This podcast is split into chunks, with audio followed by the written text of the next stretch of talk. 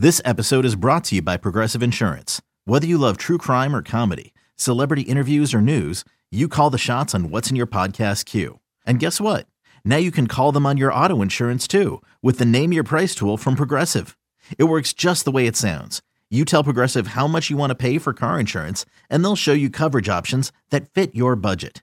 Get your quote today at progressive.com to join the over 28 million drivers who trust Progressive. Progressive Casualty Insurance Company and Affiliates. Price and coverage match limited by state law.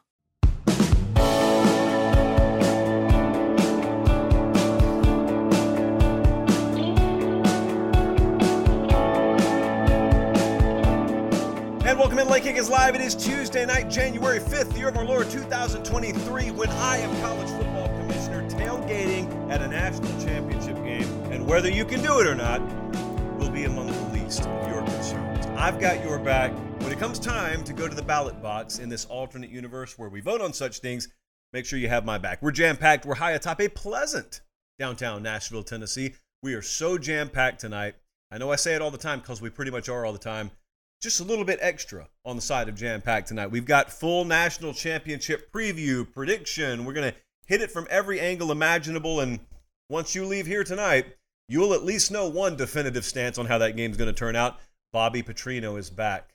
A mysterious reappearance in the SEC from one Robert Petrino. Is it a good fit? What do we think about this? Texas A&M is the location, by the way, if you're if you've been out to lunch for an extended period of time there are some NIL rumors floating around out there. The kind of rumors, for example, that so and so was going to go to program X, but then program Y paid him too much money and he couldn't turn it down. Though you've you've heard those sorts of rumors before, right?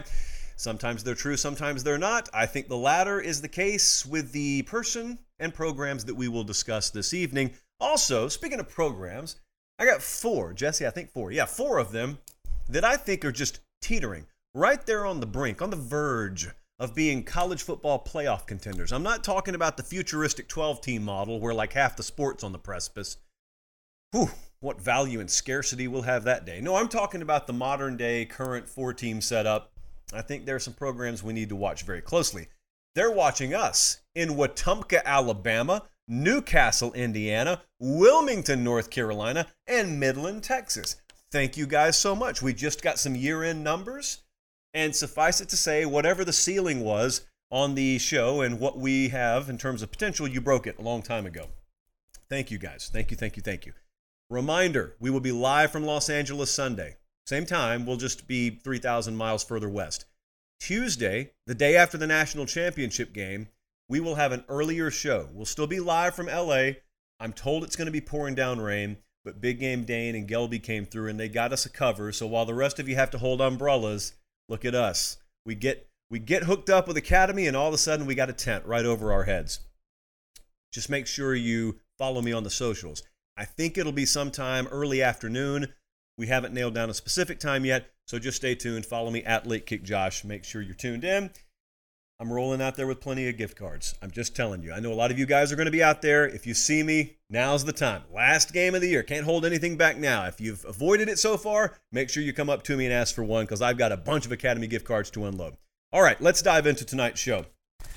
National Championship game on deck. We're going to be there live and on location in Los Angeles, California. So is Georgia, and so is, check the fine print, TCU. Now, what I like to do sometimes is pretend somewhere out there one of our viewers or listeners, for whatever medical reason, just had to get cryogenically frozen in August. And I picture them oh, thawing out right now, and they're looking at Max Duggan and they're looking at TCU. The first thing they're saying is, oh, good, Duggan won the quarterback job. The second thing they're probably saying is, Gator Bowl, Cheez It Bowl, Alamo Bowl, no, national championship game. And then their jaw hits the ground and they say, tell me how it happened. Well, we know how it happened. Can they finish the drill? How realistic is this? Well, producer Jesse, early paper pop, producer Jesse walks up to me today and says, Do you know that this is the biggest point spread in college football playoff championship game history? Nay. Yeah, he talks like a horse. Nay, this is the biggest point spread this millennium in a championship game. If you're watching on YouTube, you see them. If you're not, let me tell you, the closest we've come to a 12 and a half point spread in a championship game was 0-2 Miami, favored by 11 and a half against Ohio State. Anyone remember how that turned out? By the way, that's interesting. Uh, Florida State trailed like 21 to three, something like that, against Auburn in 2013. They came back to win, but they were favored by 11. Uh, 2000 Florida State favored by 10 and a half. 2012 Alabama, uh, the massacre against Notre Dame. They were only a 10 point favorite. Uh, they went on to roll. So that's the bad news if you're TCU. I do have a little ray of sunshine to send your way there in Fort Worth, not to be confused with Dallas, Fort Worth. TCU is the third team to make the title game in the college football playoff era without winning their conference. Two other teams did it. 2017 Bama won the title. 2021 Georgia won the title. That's the best I could do before we dive into the preview, okay? So that's not the worst news in the world. How is this different from the Michigan game? If you've been around here a long time, you know what I'm about to do. If you haven't been around all that long, welcome aboard. Thank you. Please subscribe to the channel. But also, we don't think there's a lot of skill or particularly a lot of fun in looking at a 12 and a half point favorite and saying, I think that team's going to win. Well, of course you do. Everyone does. If you don't think that, you will be paid off handsomely Mattress Mac, for example, for betting the other side of this game. No, when we have a point spread in the double digits, what we like to do is ask ourselves, do we think the upset could happen? Sure, the upset could happen. Smaller percentage chance, but we think it could happen. Then the next thing we like to do is we like to say, if it were to happen, we're going to spend our preview talking about how it would happen. And so I go back to the Michigan game because TCU was an underdog or frog in that one too, and they won. How did it happen? Well, there were a few different things, obviously. A lot of non offensive points, a lot of crazy stuff happened. But if that game, or the outcome rather, were to be duplicated here, how much similarity is there? I don't think a whole lot. I heard someone a couple of days ago say, Georgia is just a little bit more talented version of Michigan. That's a pretty lazy way to describe it, quite frankly. And we have unlimited amounts of time on this show, so we don't have to be lazy. Sometimes we are, but we don't always have to be. Georgia's got a way better run defense than Michigan. Now, that's a standard statistic. We could always tell you what someone ranks nationally. Uh, spoiler alert Georgia's number one. They give up 77 points per game, or 77 yards per game on the ground. So that's really good. Now, in the interest of presenting the upset alert potential here, I certainly think it is it is something that bears noting that the way TCU plays offense requires you to play with a light box defensively. A lot more so than if you played a standard I formation team, which doesn't exist anymore, but you get you get the picture there. Here's the issue I think TCU runs into here. Georgia does that all the time anyway. Totally comfortable playing light boxes. The reason they're comfortable with it is because their personnel is good enough and they're deep enough. So crazier things have happened, but I don't necessarily think that you will see success from TCU just because they get Georgia into different defensive looks pre snap than Georgia's used to being in. Georgia's fine playing that way. So then the next thing that I think about is I go back to thinking just last week about what we saw and how could that be utilized for TCU's benefit. Well, we certainly saw Ohio State throw the ball a whole lot on Georgia, right? And we have seen guys like Quentin Johnston really victimize opposing secondaries with Max Duggan delivering the ball, and Max Duggan's had time to throw, and Georgia doesn't have the greatest pass rush in the world. They certainly don't have individual, dynamic, future first round talents on the edge. Gives you some hope, right? Sure, it should give you hope. I think they'll have a word of the week here modicum of success throwing the ball on Georgia. I think the issue is Georgia has become something offensively. I got to credit our buddies, college football nerds. I made the mistake of listening to their preview earlier today. Uh, I say mistake because otherwise I could just make the points they made and not have to reference them, but now I got to reference them. Uh, but they made a really good point, and it's right there in front of your face.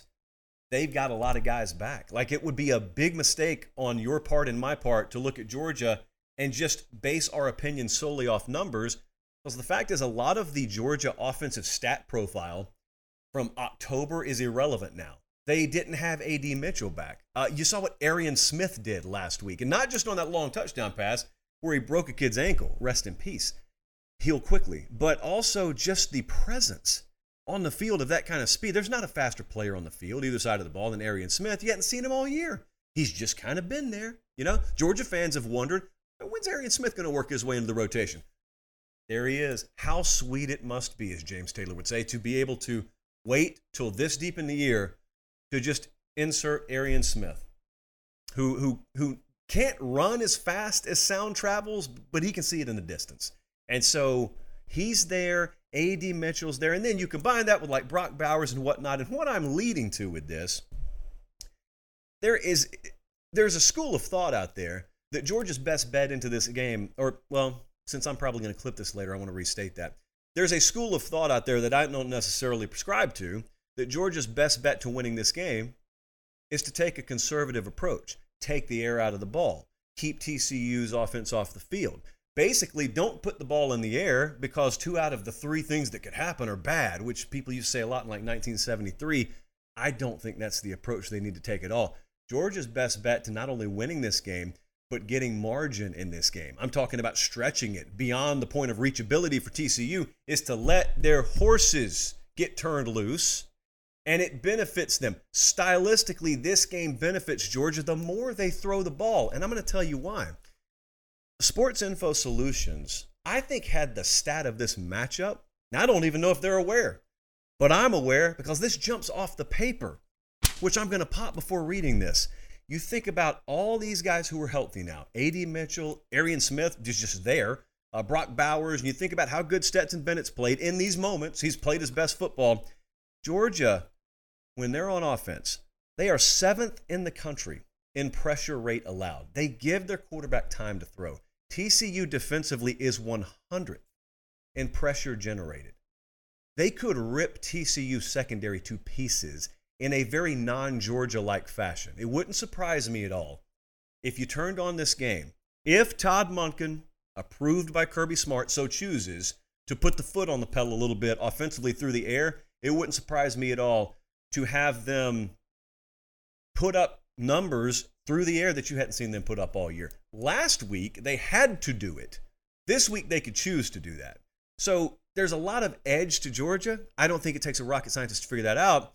But we were talking about paths to upsets here. What's the path to the upset? Well, if we were to accept this point spread as a default, if we just assume, all right, Georgia's about 12 and a half points or 13 points better than TCU, let's start from there. Then let's work backwards. If the final score is 33 to 20, let's work backwards and see how we could change that final score. Well, the first thing would normally be red zone. I didn't have Jesse and company make the graphics, but you don't even want to see how big an edge Georgia has, both ways in terms of red zone. Could you have an anomaly of a game? I guess you could. There's no reason for me to expect that, though. That's why it would be an anomaly. It would be unexpected. The second thing is, like Ohio State last week, yeah, you're an underdog, but maybe you just have a really, really solid talent roster and maybe they come through and you can't hold that much talent back. That's not in play here either. Georgia, 15 five star players on their roster. TCU has one. Georgia, 53 four star players on the roster. TCU has 16. So basically, there's a huge talent edge here. There is a big statistical red zone edge, both in favor of Georgia.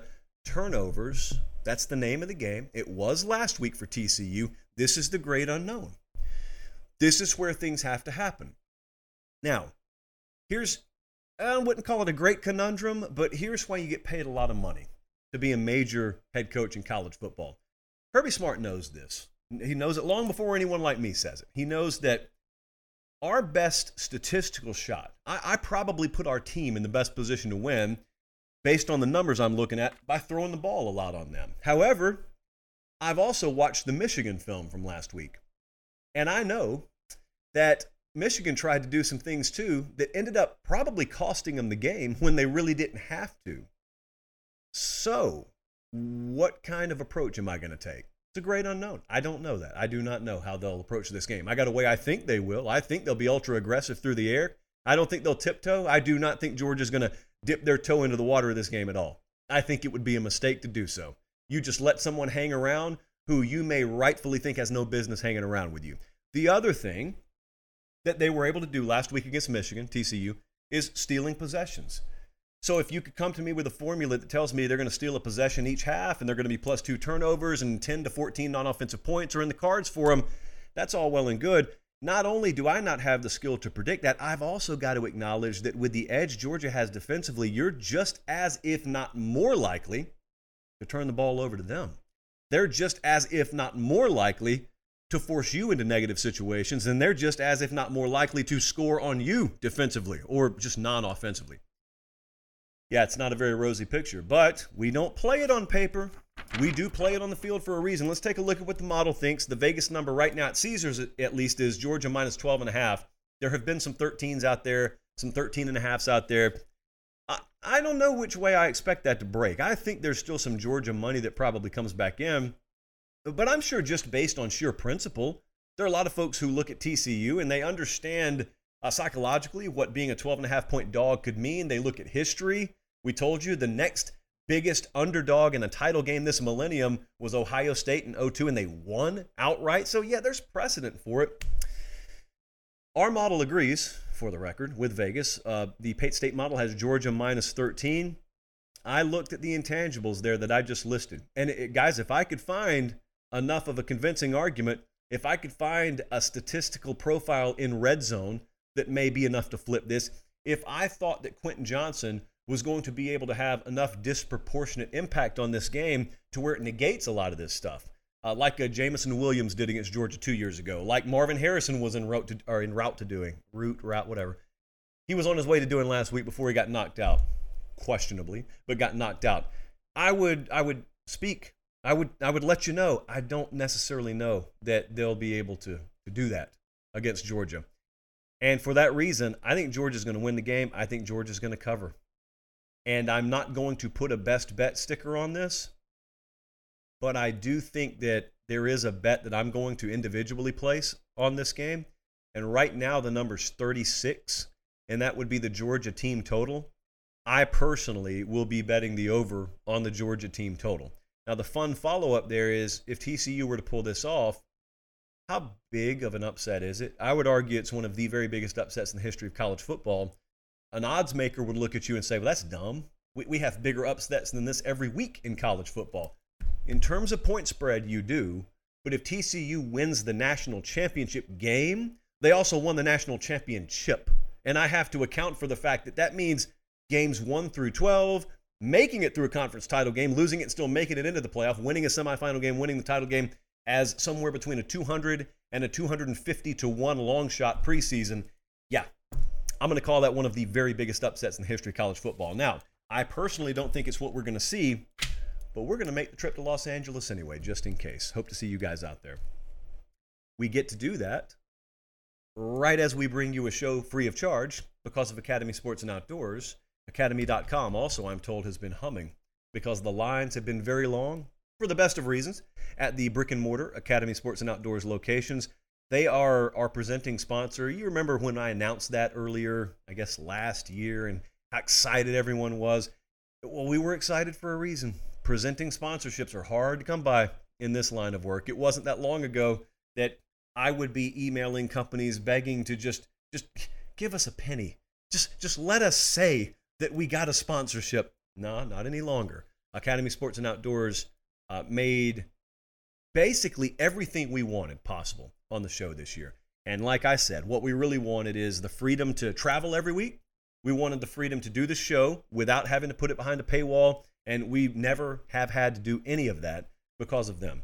And in turn, I simply ask if you need anything pretty much under the sun, because they carry almost everything you would ever need, make sure you visit Academy Sports and Outdoors. And if you can't do that, go online, academy.com, for all of your, we say life needs, but at the very least, outdoors and sporting goods and a lot of stuff you could use indoors too, quite frankly. Academy Sports and Outdoors has you covered. All righty, it's that time. I didn't know if we would ever get to this point, but here we are. I want to uh, want to thank you guys, by the way, for being tuned in live. If you are, make sure you hit the like button, the thumbs up button there. Bobby Petrino is coming back to the SEC. How does that make you feel? Obviously, judging by my inbox and my text, it makes you feel a lot of ways. I heard a lot of things from people about this over the past 48 hours. What I never heard is Bobby Petrino. Eh, don't really care one way or the other. No one said that. Everyone has an opinion here. My opinion, it's a pretty good hire for Texas A&M. The moment I say that, I think a solid 50% of the audience is probably saying, "Shame on you. Shame on you for endorsing this man's behavior. I endorsed his football acumen. That's what I just endorsed. And so, what I would like to do tonight is I would like to participate in an exercise with you. I'm not talking to the people necessarily who think it's a good hire, because you and I agree. But in the interest of conversation and talking things through the way we always do on this show, whether you're an A&M fan or not, I want you to take a second. I'm going to ask you a question, and I want you to answer it for me. And even though I, can't technically hear you, trust me, I will pretty much know what you're going to say. Why don't you like this hire for Texas A&M? And to be clear, the hire is Bobby Petrino, offensive coordinator for Texas A&M. Why don't you like the hire? Three, two, one. Okay. Hopefully you got it out. I didn't have time to give you a great deal of time to answer there, but did your answer have anything to do with football? Uh, most of you didn't. I know because I've asked everyone who's pushed back on me. I got plenty of friends who've done it. I've got a lot of folks who are internet acquaintances of mine, I guess we would say. I've had a lot of pushback. A lot of pushback on Bobby Petrino becoming the offensive coordinator at Texas A&M. It's just the thing about it is none of it's been football related. It's all been off-field, extracurricular, character related, and it's all true. It's very well documented. There's not not much about this guy's past that is shrouded in mystery and secrecy. We know, trust me, we know. Here's the exercise I would like you to participate in with me tonight if you do not like this hire. We need to use a metaphor. We need to go down that road. I need you to pretend with me for just a second. So, it's like, for example, if I were in charge of scanning the city to hire a new Boy Scout troop leader, and I bring a guy in because he's got this sterling reputation in the community. And he works at the soup kitchen three days a week, and he's just a pillar of the community. His Pee Wee football team goes 2 and 10 every year, but he's a great character guy. I bring him in and I tell him, thanks, but no thanks. We're not giving you the job. And he asks why. And I say, well, your Pee Wee team's kind of terrible. If you found out about that, you would say to me, what? You would probably say to me, you're not hiring him to be a football coach, are you? You're, you're, you're hiring him to be a scout leader. He's everything in terms of intangibles that those young men need. He's a, he's a great example of what they should want to grow up to be. I get all that, but his Pee Wee team goes 2 and 10. Like he sucks as a football coach. What do you guys want me to tell you? Well, that wouldn't make much sense.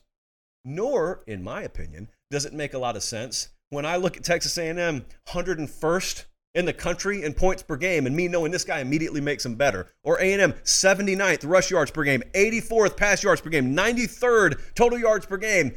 Bobby petrino makes him better better better immediately being hired. I want him to be a football coach. I don't need him to be a scout leader. The minute if he does that he has indiscretion off the field that brings shame on the university here's what would happen. He'd be fired and that'd be the end. That's the risk which i don't think is much of a risk the plus side is you immediately upgraded your personnel in terms of your coaching staff. You immediately, if play calling is truly being handed over to him, upgraded on Saturday. Is that not the name of the game here? This is not a sport that is coached by angels. It's not a sport that's played by angels. Basically, I'm just rehashing a lot of what I said when Auburn hired Hugh Freeze, because you know my thoughts on that too. I need the guy to coach football. In this case, I don't need him to be the face of my program, even. He's not my head coach. He's going to go sit in an office. You'll rarely hear from him. You'll see him on Saturdays, and I don't know how many play sheets he plans on holding in his hand. But I need him to do a better job than Jimbo Fisher's been doing when it comes to calling plays and when it comes to getting my team ready to play winning football. If he can do that, I'm okay with some negative headlines in his past. The reason, once again, is because of what I need him to do. And the boxes I need Bobby Petrino to check, he checks. Now, here's the follow up question Will it work? That I don't know. I can like the hire. Sure, I told you I like the hire. Will it work? I don't know, and you will not know. Texas A&M fans won't know. People who cover the program won't know. You won't know until a couple of weeks into the season. Really, Bobby Petrino at Texas A&M, will it work? You won't know until they struggle. You don't find out if this is real in spring. Jimbo Fisher could be dead serious, for the record, about handing over play calling duties and relinquishing control of certain aspects of his program and delegating. It's a word we have rarely heard offensively around him. He could be serious about all that. I, I go back to the age old standby metaphor of teaching a kid how to drive. It's one thing if we're down in the in the civic center parking lot after dark and it's a wide open parking lot and you're just doing donuts in the ford at like 15 miles an hour nobody's worried about the kid being 14 years old when he's doing donuts in the parking lot at 10 o'clock at night because there's no risk. There's no risk in spring football. No one cares there is no instinct from jimbo fisher to grab the reins.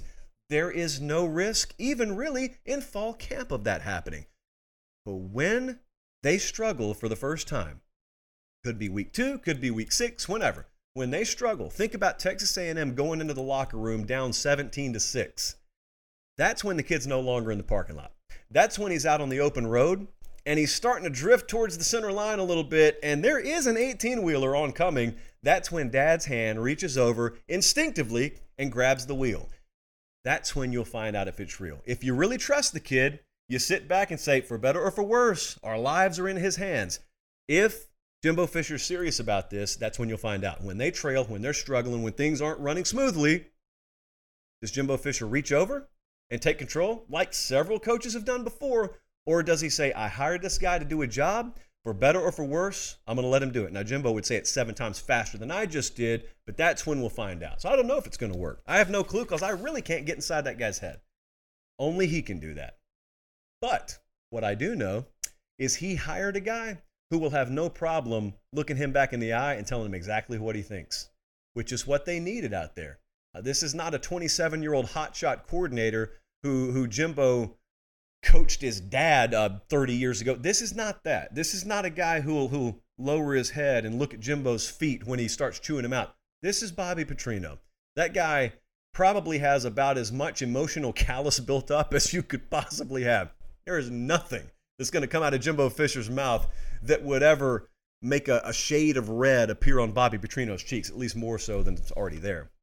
So I like the hire. Doesn't mean it's a slam dunk. I think Texas A&M's coaching staff got better. That should be the goal. Anything else is extracurricular and, quite frankly, stuff that I don't care about uh, because it's non-football related.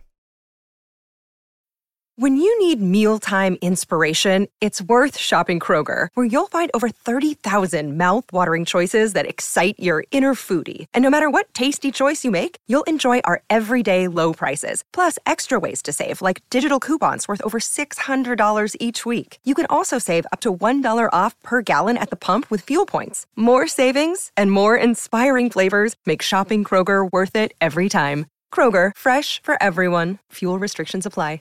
Another day is here, and you're ready for it. What to wear? Check. Breakfast, lunch, and dinner? Check. Planning for what's next and how to save for it? That's where Bank of America can help. For your financial to-dos, Bank of America has experts ready to help get you closer to your goals.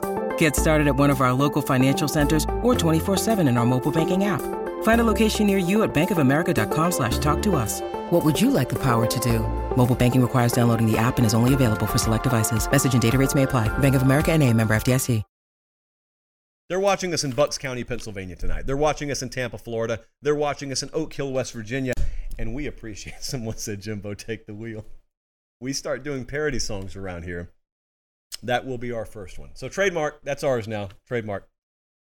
I got a lot going on to talk about with the transfer portal. There's a, there's a great deal of activity. Transfer portal intel, whispers. We got a lot going on. Jordan Burch is in the portal. Talked about him a couple of nights ago. That is the former five star defensive lineman committed to South Carolina. He's played there a couple of years. Well, he's in the portal now. As, as is usually the case, I have to remind you just because you're in the portal doesn't mean it's a guarantee you're going to leave. We just always assume if you're in the portal, you're going to leave. I expect Jordan Burch to leave. What impact is this for South Carolina? Well, there are two schools of thought. One is perception. Perception, this is terrible. Just like if they lost him in recruiting, it would have been terrible. A lot of, I know a lot of the fans have been talking about this today. But then there's just the overall football impact. Um, you could call him overrated. You call him whatever you wanted to. He has not played at the level that he was expected to play at out of high school. Now that's not always the player's fault. Sometimes the industry had him overrated.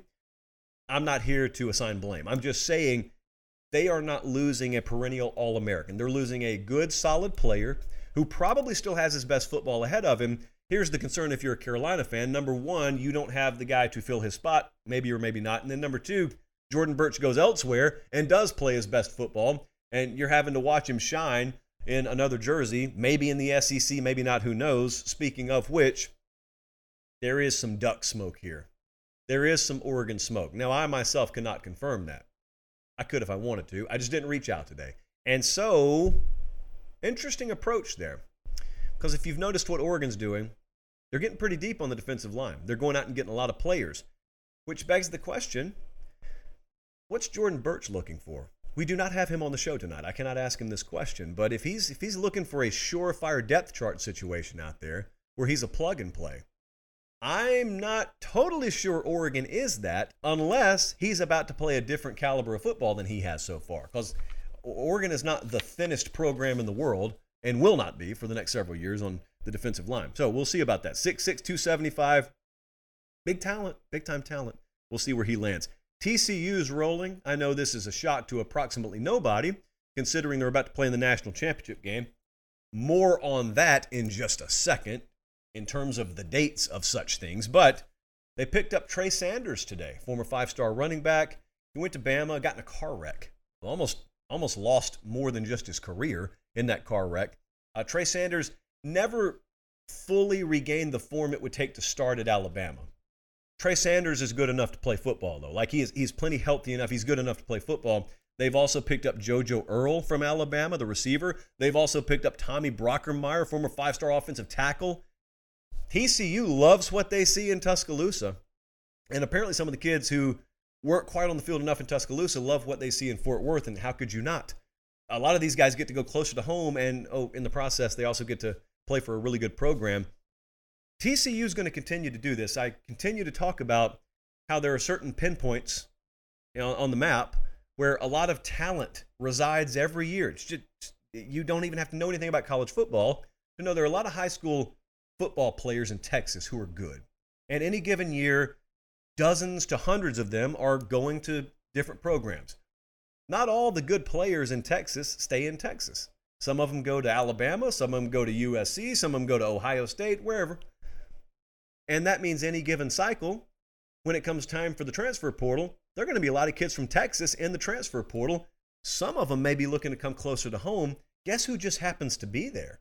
Like TCU doesn't even have to do anything particularly special. They're just there. They just need to raise their hand and say, "Are you looking to come home?" And the guy says, "Yeah, you got anything?" Um, yeah, yeah, we got a roster spot. You want to come over here? Sure. That's how TCU will sometimes recruit the portal. Miami, same way. Both of the programs in Southern California, same way. So that's just the thing about TCU is that they're really doing a good job in the portal. Jack Besh, the receiver from LSU, also but I did want to touch on this little scheduling. I would call it a snafu, but I don't really think the NCAA is particularly sorry they did it. Are you aware, as Max Olson pointed out on Twitter today, that the NCAA recruiting calendar carved out January 4th through the 8th as a period for mid year transfers to take visits? So kids who are in the portal, they can take visits in this four or five day window.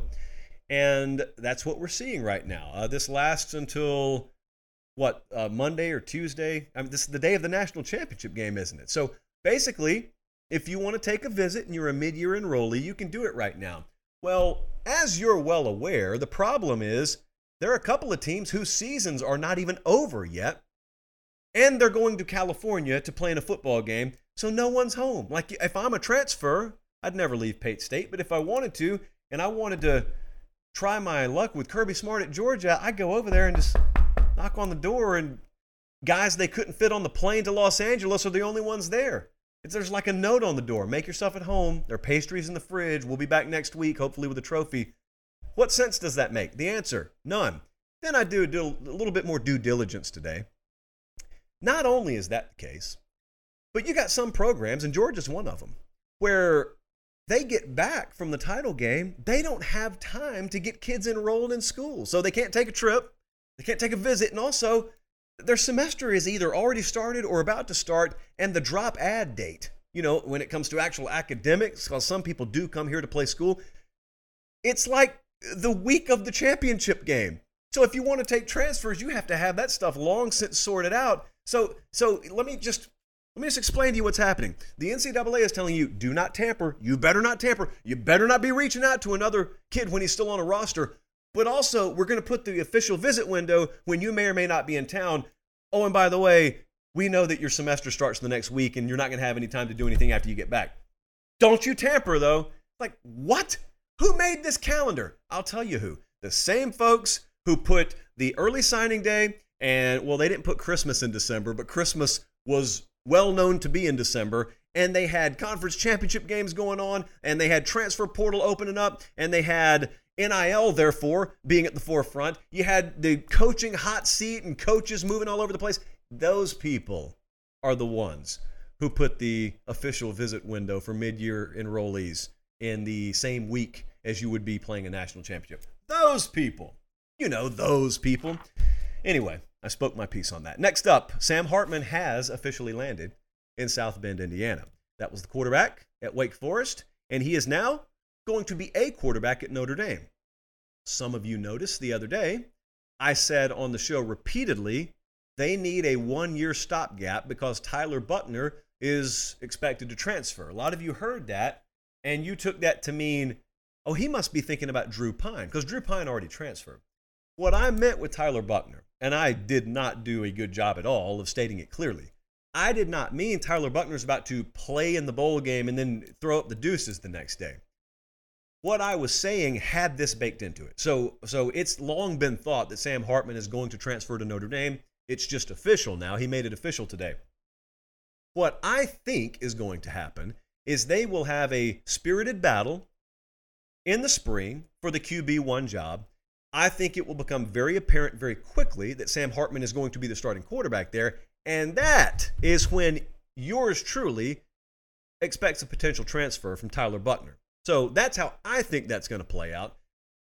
That's what I meant. What it sounded like was something totally different. Anyway, uh, Sam Hartman at Notre Dame. They need him. They they need a one year guy because they've. I won't say they have it for sure taken care of in the future. There are no certainties in this life, but I think they feel comfortable 2024 and beyond at quarterback. They don't feel comfortable about 2023, well, except that now they do. Let's check in on Colorado for just a second. We made a lot of noise about Deion Sanders going to Boulder. We haven't talked about him in a couple of weeks, mainly because you asked us to stop, even though you kept clicking on the videos. Um, Checking back in on Colorado, they have the number two portal class in the country. Travis Hunter did indeed transfer there. Shedeur Sanders did indeed transfer there.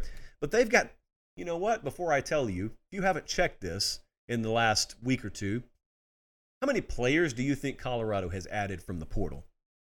Now, as a frame of reference, USC last year had 20. Colorado's already got 17. They're not done. I do not think they're done and they've added several guys who obviously will be immediately Im- uh, impacting the starting lineup there. 17. What Jesse, what do you think we should put the over under at? You think we should go 20 and a half? Would that be fair? 21 Jesse wants to go 21. I don't want a threat of a push, but I guess since Jesse calls the shots here, we'll go 21. Colin, I don't know if you endorse that, but 21 it is. Okay, well, I can't go that high. That's a, that's a that's a violation. Uh, FSU has the number one portal class in the country, right ahead of Colorado, and the average player rating that they've taken out of the portal is 91.38. Good players, in other words. Uh, they have four out of the top 26, and among those players, Jaheim Bell, the top tight end in the country, they've gotten him out of the portal. They've got the number two corner out of the portal, number two offensive tackle out of the portal, top defensive lineman out of the portal, a kid from Western Michigan. So they are spanning the globe far and wide to find players that will be integral pieces on maybe a preseason ACC championship contender. I don't think there's much risk in saying that. Absolutely. They'll be a preseason ACC championship contender. Number one and number two in the portal rankings right now FSU and Colorado. Remember, got the title game coming up Monday night. It is expected that we will probably see some some departures from maybe even those programs, but after that we'll have the full picture. Everyone's season will be over, and so there will be nothing left. There, there'll be no other time to wait, no other reason to wait. So anyone else who's going in the portal in this early window will be doing it shortly after Monday night, at the latest, shortly after Monday night.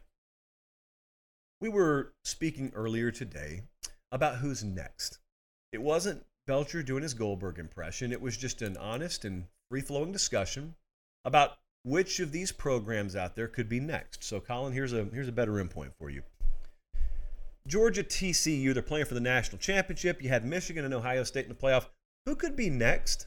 I'm not necessarily saying teams that have never made the playoff, but teams that have been out of the picture. We had a Twitter question about this, and it got us talking earlier today about who could be next. So just frame it up in your own mind.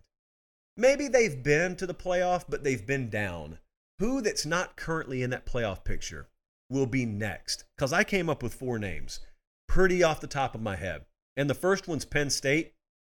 I had Jesse sitting across from me, so it certainly didn't hurt their matters at all. There, there are many facets of the program I think that are trending in the right direction. So, as much as I love Sean Clifford, quarterback's trending in the right direction here. Imagine, if you will, a world where you have a guy who's capable of playing every week, like Sean Clifford just played in the Rose Bowl. What a world that would be.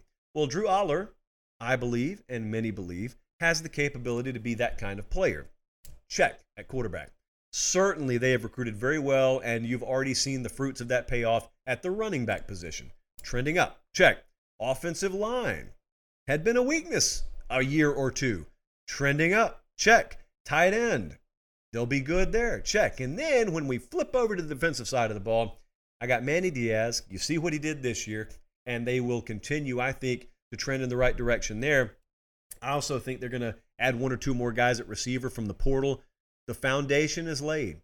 They keep on adding thin layer after thin layer. And the reason I say thin is because they have not gone from being average to just exploding into the playoff picture overnight. That's not the way it's happening there. But what is happening is it's slowly but surely, you know, you got the you got the stove top on, but it's not on full blast. So it's just taking the pot of water a little bit longer to heat up. But the thing about the little the little frog earmuffs, kids, this is going to be graphic. When you take the little frog, I'm going to use the chalice here, and you drop the frog in room temperature liquid, and then you heat it up, that frog doesn't realize it's being boiled to death. Now, if I had it at 212 already and I dropped the frog in, he just jumps right back out. Well, Penn State is the first pot of water. They're the pot of water that was like room temperature, and they're slowly heating up. And they're going to come to a boil and it's going to sneak up on you. They're going to make the playoff eventually, and you're going to be surprised. And I just don't think you should because the indicators are there right now. Let's go to Eugene, Oregon, right quick. I am naming Oregon over USC on the West Coast. I am doing that because, as much as I love Lincoln Riley and USC, they're doing something at Oregon I've still got to see them do at USC. And that is loading up on defense with a head coach that has a proven track record defensively. And they're doing it in a big way. And so when I'm looking forward, I'm asking myself, hey, what do I think about the staff out there? I like the staff out there. I'm not just talking about Lanning, I'm talking about the guys he has under him. And I'm talking about the pedigrees they have uh, on the field and off the field. It's not a regional staff. Now, there's nothing wrong with having a regional staff, but the further west you go, the more I prefer you to have a group of guys who have been all around the country. Number one, because that's the way you have to recruit. And especially in the Northwest, that's the way you have to recruit. Well, they've got them. Uh, they've got them all throughout that building. They are taking an approach that is a lot more balanced in nature. There's no one walking the building in there who says, we'll just outscore them every week. That's not the approach there. However, they can score on you. One of the most important recruitments that's happened right under your nose has been Bo Nix coming back. Like I think Oregon's in position to potentially be a playoff team next year, or at the very least they'll be in that conversation uh, because I don't think Bo Nix has maximized his potential yet. He just had a really good year. I think he came back because he believes he's capable of having a better year. And I, if he does believe that, agree with him. So I've got Oregon there, and I know they love to hear that at Washington. Boy, they love to be ignored. And I'm going to do you guys a favor. It's not that I don't see you, I just know you would prefer me not to list you there. And so I'm doing you a solid, and I'm not going to list Washington. How about that? Texas, what am I doing? What am I doing? I look at Texas. Oh, sorry, Colin. I look at Texas, and you know, this made sense when I wrote it earlier. So I'm going to go ahead with this. But you know that I've had I've had my fair share of disagreements with the old model here when it came to picking Texas and trying to judge Texas. Texas and North Carolina were the two toughest programs for us as a show to get a read on. This I feel like truly we affected the outcome of Texas and North Carolina games. Meaning anytime we picked them to cover, they didn't cover. And I, I truly feel like if we would have picked them not to cover, it would have changed the outcome of the game. That's how snake bit we were. And therefore, it doesn't make a whole lot of sense for me to mention Texas here, but I'm going to. Because on the surface, on this on this slightly abused piece of paper here, I see 5 and 7 becoming 8 and 4. I do see it's granted it's just 2 years, but I do see things trending up. I think line of scrimmage recruiting has been handled very well here. Quarterback, one way or the other, is going to be a strength for him because if it's not Quinn Ewers, you got Arch Manning coming in the door. So quarterback is not a question mark for me here. Not everyone explodes overnight. Okay, it would be great if you hired Sark in year one or even year two, they were 11 and 1 playing for a Big 12 championship. That would have been great. It didn't happen. Just like it didn't happen for the next team I'm going to talk about in a second. It didn't happen overnight. That doesn't mean it can't happen. It didn't happen for Dabo Swinney overnight. Special things eventually ended up happening there. Well, I think that this Texas group is going through and has gone through some things that are going to be beneficial in the future. Because when you just ask yourself what ingredients are needed to be a playoff contender, we're not talking about just outright winning a championship. We're talking about being a playoff contender and potentially making it into that playoff, that four team field. Out of the teams that haven't been there, where is a better set of ingredients? And and clearly what we're talking about there is, is an adequate talent roster and not having big question marks at quarterback and just having dynamic skill players, line of scrimmage being developed.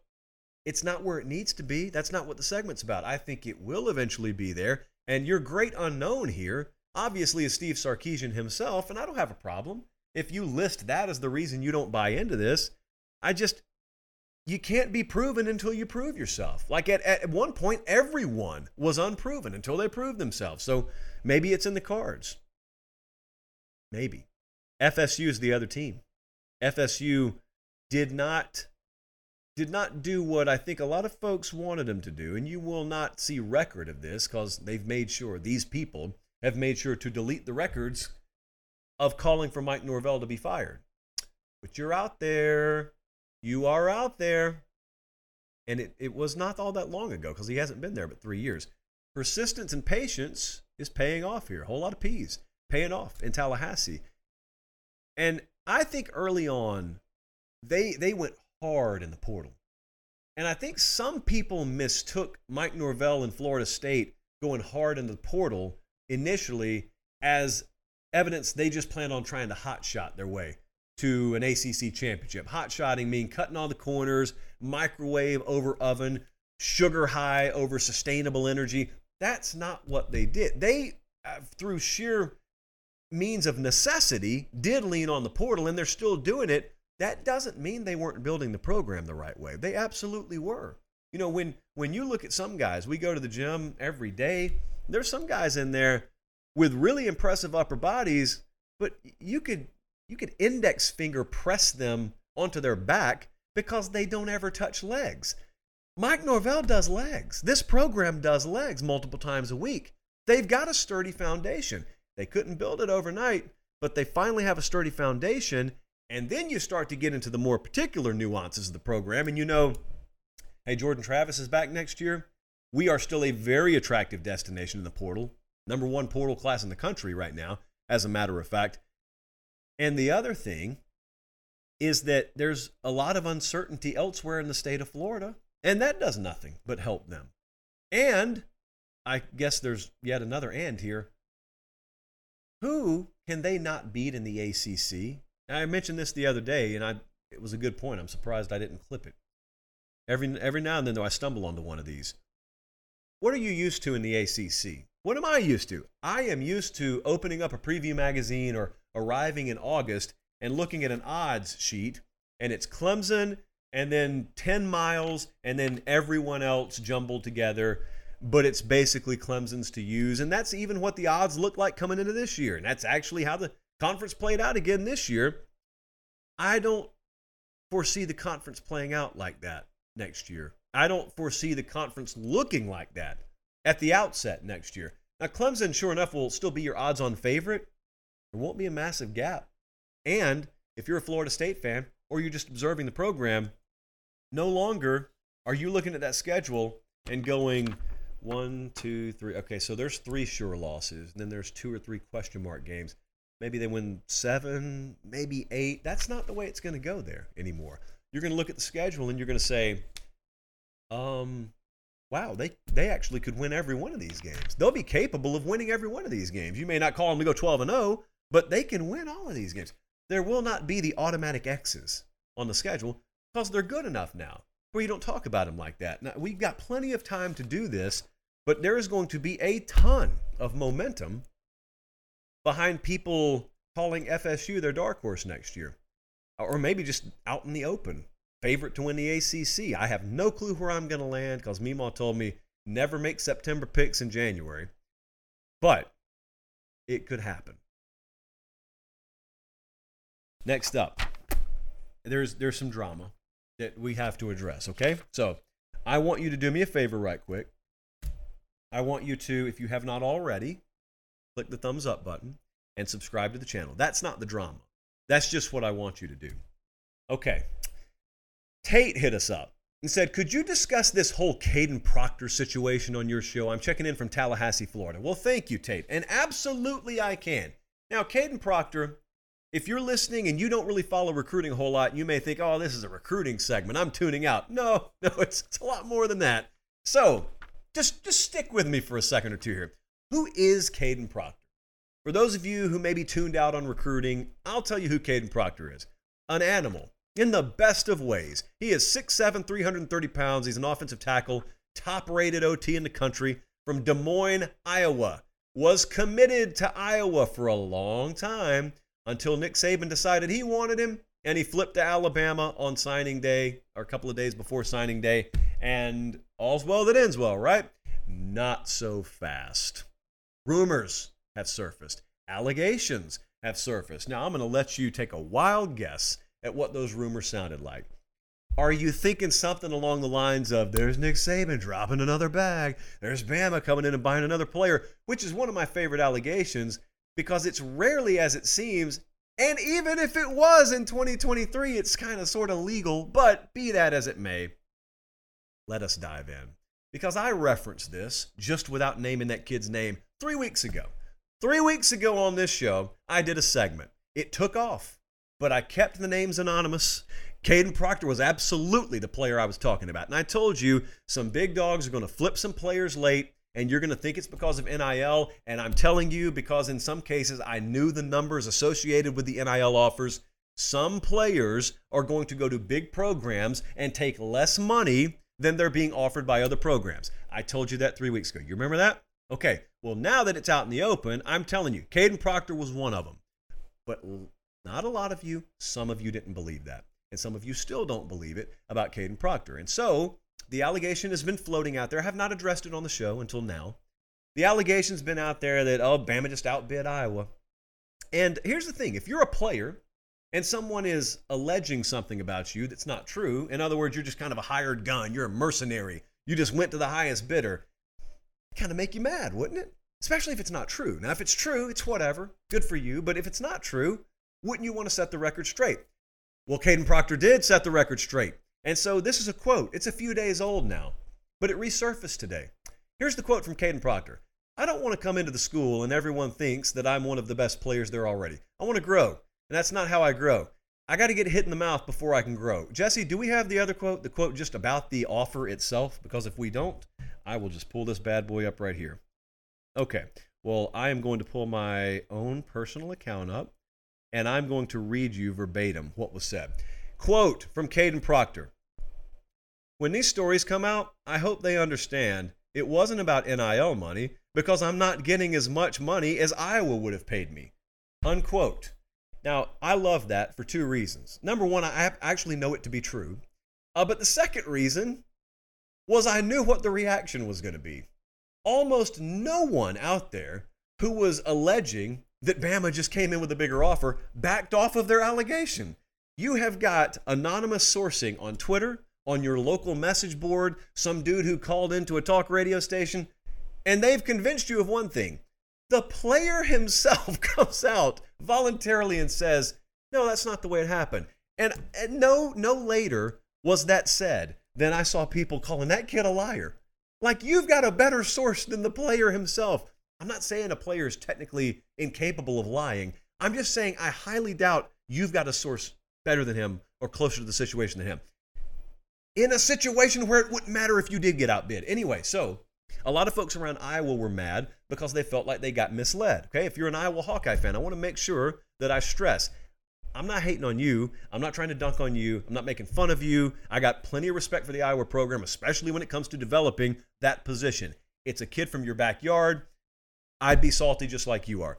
And you feel like your staff may have been misled, and you're mad that he stayed committed to the last minute. So there are several legitimate reasons why you're less than thrilled about this if you're an Iowa fan. I am not directing this at you guys. There are a lot of other folks out there who are totally agnostic, couldn't care less about either program. They just want to be heard. And those folks are the ones that I want to speak to for just a second. I got about 10 of you I've been going back and forth with. And there is a sizable group still out there that claims there's no way this kid just flat out picked Alabama, even for less money. It has to be that Nick Saban came in and Alabama dropped a bag. And that's the only way that an offensive tackle chooses to go to Alabama over Iowa. And I told you last week, and I told you two weeks ago, this was going to happen. Kids were going to roll with a program like Alabama, and they were going to take less upfront money to do it, and people were not going to be able to accept it. And it happened in this case. I know the details behind the scenes. It happened. The kid flat out took less money, and a lot of folks don't believe it. I just ask you, has anyone thought this through for like more than two seconds? Can we please think this? It doesn't even have to be critically because this is pretty much common sense a five star offensive tackle, chose to go to Alabama. And I got like 100 folks in my DMs telling me there's no way that happens unless they bought him. What in the world are we talking about right now? So, so basically, it is beyond the realm of comprehension that a kid could look at the greatest head coach of all time, running the greatest dynasty in the history of this sport, an apex program who has mastered the art of developing his position to the tune that I kid you not, we had to look it up. Bama has sent seven offensive tackles to the first round since 2009. The entire Big 12 has only sent five. Bama sent seven offensive tackles to the first round. The entire ACC has only sent six. The entire Big 10 has only sent 10 of them. That's including Iowa, which has done a good job. They've sent four of them.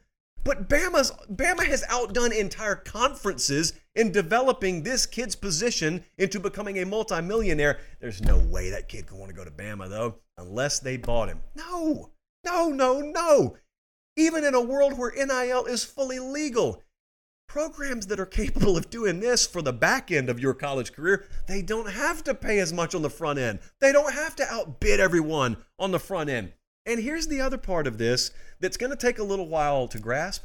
Geography doesn't mean what it used to mean in recruiting. This kid's from Des Moines, Iowa. And that was why there was a close tie to Iowa, and that's why Iowa is at the forefront of this conversation.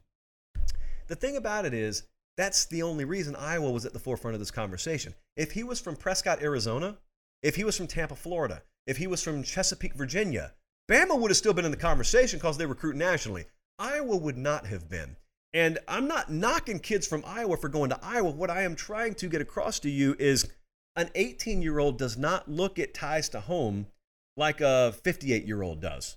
You were born and you grew up in a generation where home meant a whole heck of a lot more than it does to them, for better or for worse. And it's because of this. It's just because of technology. Technology makes the world really small and it makes you feel like Arizona is next door to New York because you can well you can get there really quick but you communicate with people there every day you didn't do that 30 or 40 years ago and so it's nothing for a kid to leave home now it's nothing at all for that to happen i hope it makes sense because it's not going to be the last time you see this and i think that's probably going to be an exercise we have to repeat over and over again of some major program came in late a kid flipped and you get mad because you think the only reason that happened is because they just have more money than me. That's not the only deciding factor. In fact, uh, there are a lot of default situations out there where you'd get smoked in a recruitment head up and you're going to have to outbid big time the big dog program. It's the inverse of the way you think it happens. You think the big dog program comes in and they outbid you. It's not that at all. You're going to have to double up their offer because all things equal, that kid's getting way more going to play for them than he is for you.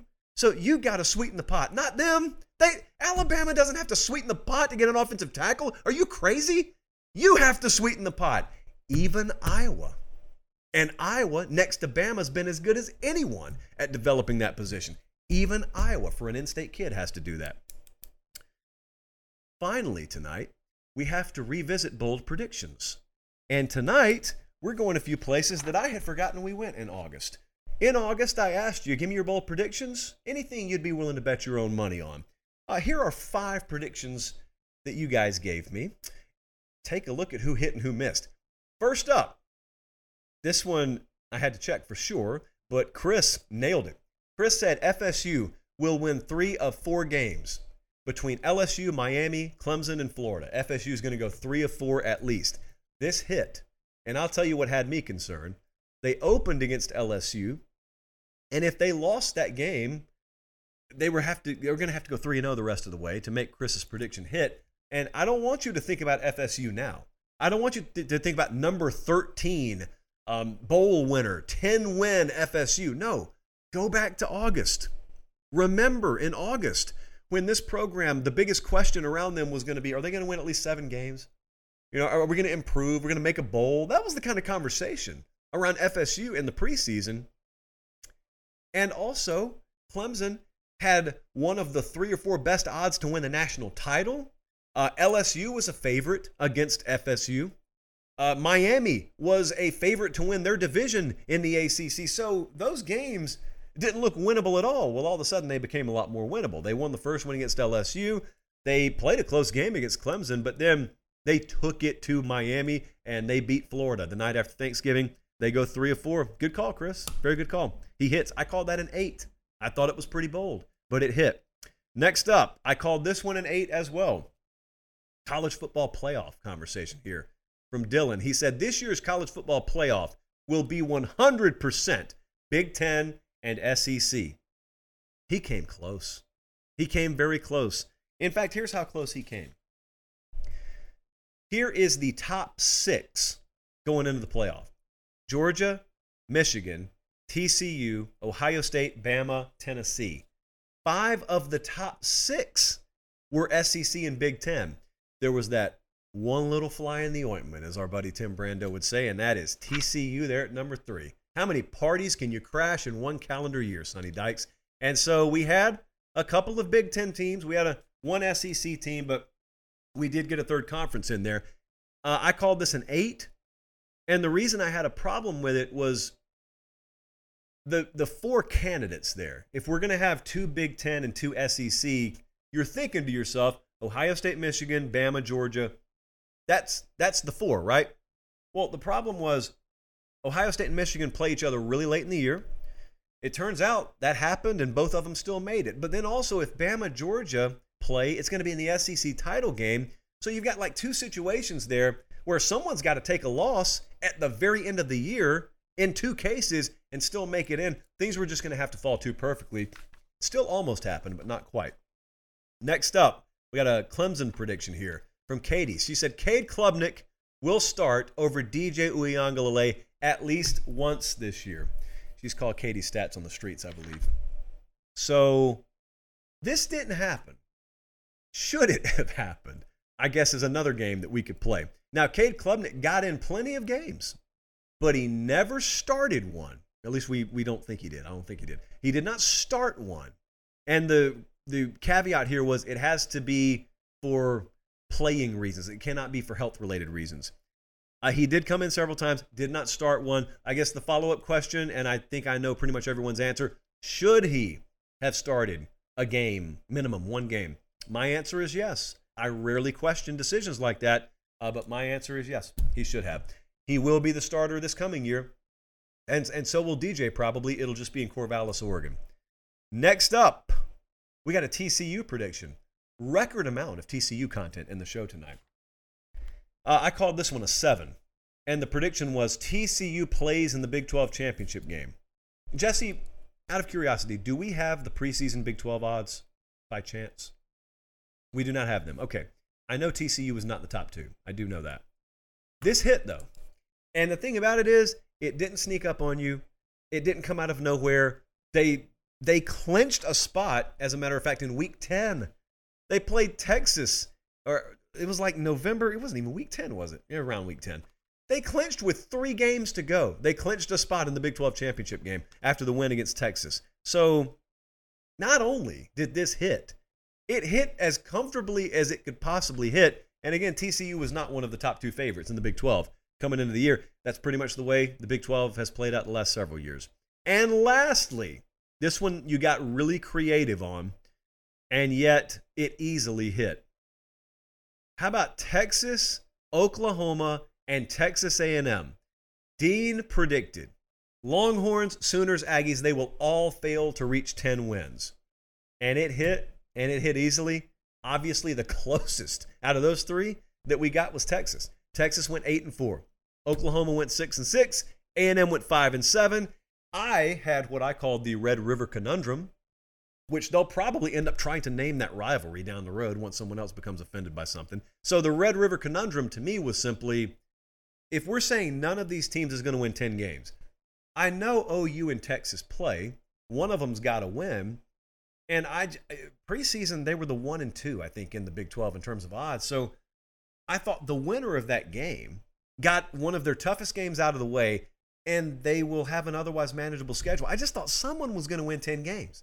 So, and, and not even A&M got halfway there. Appreciate it, guys. Oklahoma just a little bit more than halfway there. And Texas, try as they might, they couldn't even get there. And they beat OU 49 to nothing and still couldn't get there. So we had a mixed bag in the prediction category, but I appreciate the exercise nonetheless. I remember um, I remembered at the beginning of the show to remind you our show is going to be early on Tuesday, the night after the title game. But Sunday, which is our next show, will be live from LA, normal time. I don't know how much you pay attention to the weather, but just biblical by California standards, biblical flooding happening on the West Coast. So, after all the excitement from people like me who are tired of, of freezing in Tennessee, you go to the West Coast and it turns out there's going to be better weather in Nashville or Cleveland for that matter than there will be in Southern California next week. I know you guys are upset they won't let you tailgate in the parking lot out there at SoFi Stadium. Horrendous decision making, by the way. But they won't let you tailgate.